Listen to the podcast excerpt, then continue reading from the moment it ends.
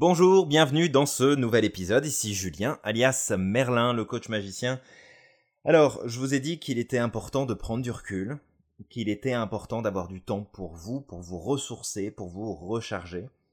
Et en fait, je voulais rapidement revenir sur ce point, euh, parce que bah, pour vous sentir dans l'énergie et de maîtriser votre énergie intérieure, pour avoir confiance, passer à l'action, réaliser des choses, avancer dans votre quotidien, il faut aussi que vous soyez capable eh bien, de cultiver la tranquillité. Ça n'est pas bon d'être constamment dans l'action, dans la réaction et aussi dans euh, tout ce qui va se, rattacher au, système dopaminergique dans le cerveau, hein, la, dopamine, tout qui nous booste, là qui nous fait démarrer. C'est pas bon d'être que dans ça. Et à l'inverse, c'est pas bon non plus d'être sur un système sérotoninergique où là on est beaucoup plus relax, détendu, on prend les choses euh, un petit peu plus, un petit peu plus loin. Euh, il faut vraiment trouver un équilibre entre les deux. Et je pense que vous avez compris le principe. Pour être dans l'énergie, il faut bouger, il faut être actif. Mais il faut aussi savoir prendre du recul et il faut aussi savoir gérer cette énergie au fond de nous et puis ce stress, hein, comme on l'a vu au tout début de, de cette série de podcasts, le stress qui joue un rôle euh, vraiment important, qui influence énormément notre niveau d'énergie au quotidien, appliquer des techniques pour vous aider à cultiver votre tranquillité. Vous pouvez par exemple apprendre à respirer correctement. Je ne sais pas comment est-ce que vous respirez d'ailleurs. On, va faire un petit test très simplement. Soufflez, videz complètement vos poumons. Allez-y, allez-y, soufflez. Et puis vous prenez une grande inspiration. Qu'est-ce qui a bougé dans votre corps? Est-ce que c'est vos épaules qui sont remontées? Est-ce que c'est votre thorax qui s'est gonflé? Est-ce que c'est votre ventre qui a bougé? Ou est-ce que eh bien la respiration s'est simplement posée à l'intérieur sans vraiment créer de mouvement? Qu'est-ce qui s'est passé? L'idée c'est que plus votre respiration est haute, plus elle va être source de tension et de stress. Parce que plus vous gonflez finalement vos poumons et vous remplissez d'air votre cage thoracique, et eh bien plus vous allez compresser et empêcher votre cœur d'avoir de l'espace pour battre, pour exister, tout simplement. Et ça peut créer pas mal de problèmes comme des problèmes d'asthme, comme des problèmes d'arythmie cardiaque, puis tout simplement d'augmenter votre tension artérielle et d'augmenter la sensation de stress. Donc, travailler votre respiration pourrait être par exemple le premier point clé pour vous sentir beaucoup plus en énergie, mais aussi beaucoup plus en, confiance, en détente, en tranquillité à l'intérieur de vous-même. Une bonne technique que vous pouvez apprendre à faire, c'est euh, la cohérence cardiaque. Cette technique est assez simple. Il vous suffit de respirer, eh bien, en essayant de descendre le plus possible votre respiration au niveau de l'abdomen, mais de faire en sorte de respirer en respectant un certain nombre de secondes, alors ça peut être 4, 5, 6, ça va être en fonction de vous, et de souffler la même quantité, d'accord De souffler le même temps. C'est-à-dire que si vous inspirez pendant 4 secondes, vous soufflez pendant 4 secondes. Si vous inspirez 5, vous soufflez 5, etc. Vous avez compris le principe. Mais vraiment de faire en sorte d'avoir une respiration qui est synchronisée à l'inspire et à l'expire.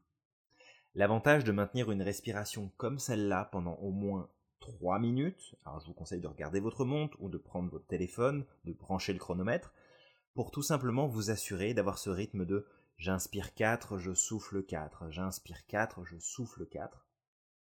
Mais en fait, ce que ça provoque, lorsque vous avez fait ça pendant au moins 3 minutes, c'est que votre respiration va se synchroniser sur les cycles de votre battement de cœur et à partir de là, eh bien, vous allez pouvoir vous détendre et faire descendre le stress de façon considérable.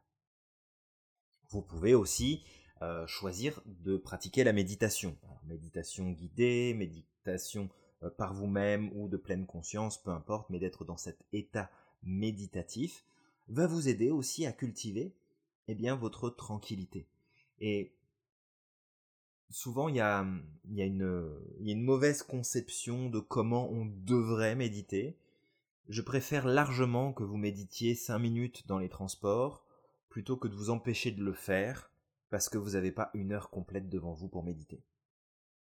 C'est beaucoup plus intéressant de le faire sur des petites périodes répétées plutôt que de miser sur un gros moment de méditation, et finalement ce moment que vous ne prenez quasiment jamais parce que vous êtes toujours stressé et occupé à faire autre chose.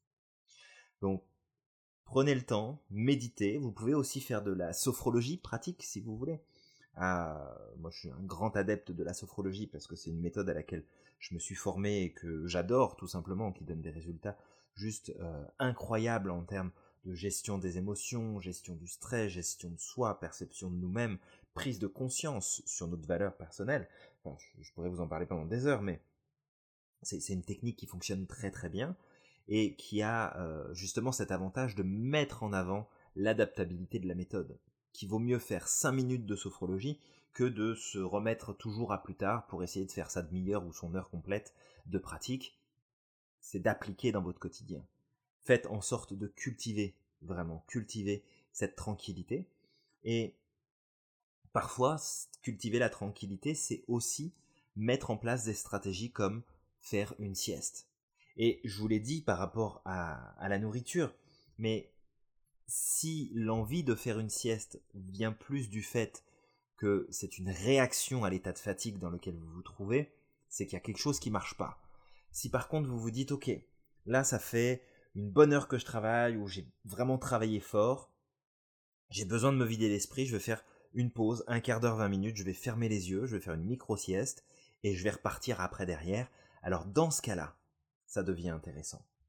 Parce que ça devient une réelle stratégie consciente, non pas de réaction, mais d'anticipation et de faire en sorte de vous garantir, eh bien autant que possible, une énergie de qualité et un bien-être, vraiment une tranquillité intérieure. Donc, adapter, ajuster, trouver les stratégies pour vous qui vous permettent de dire, eh bien, chaque jour, voilà ce que je fais pour cultiver ma tranquillité.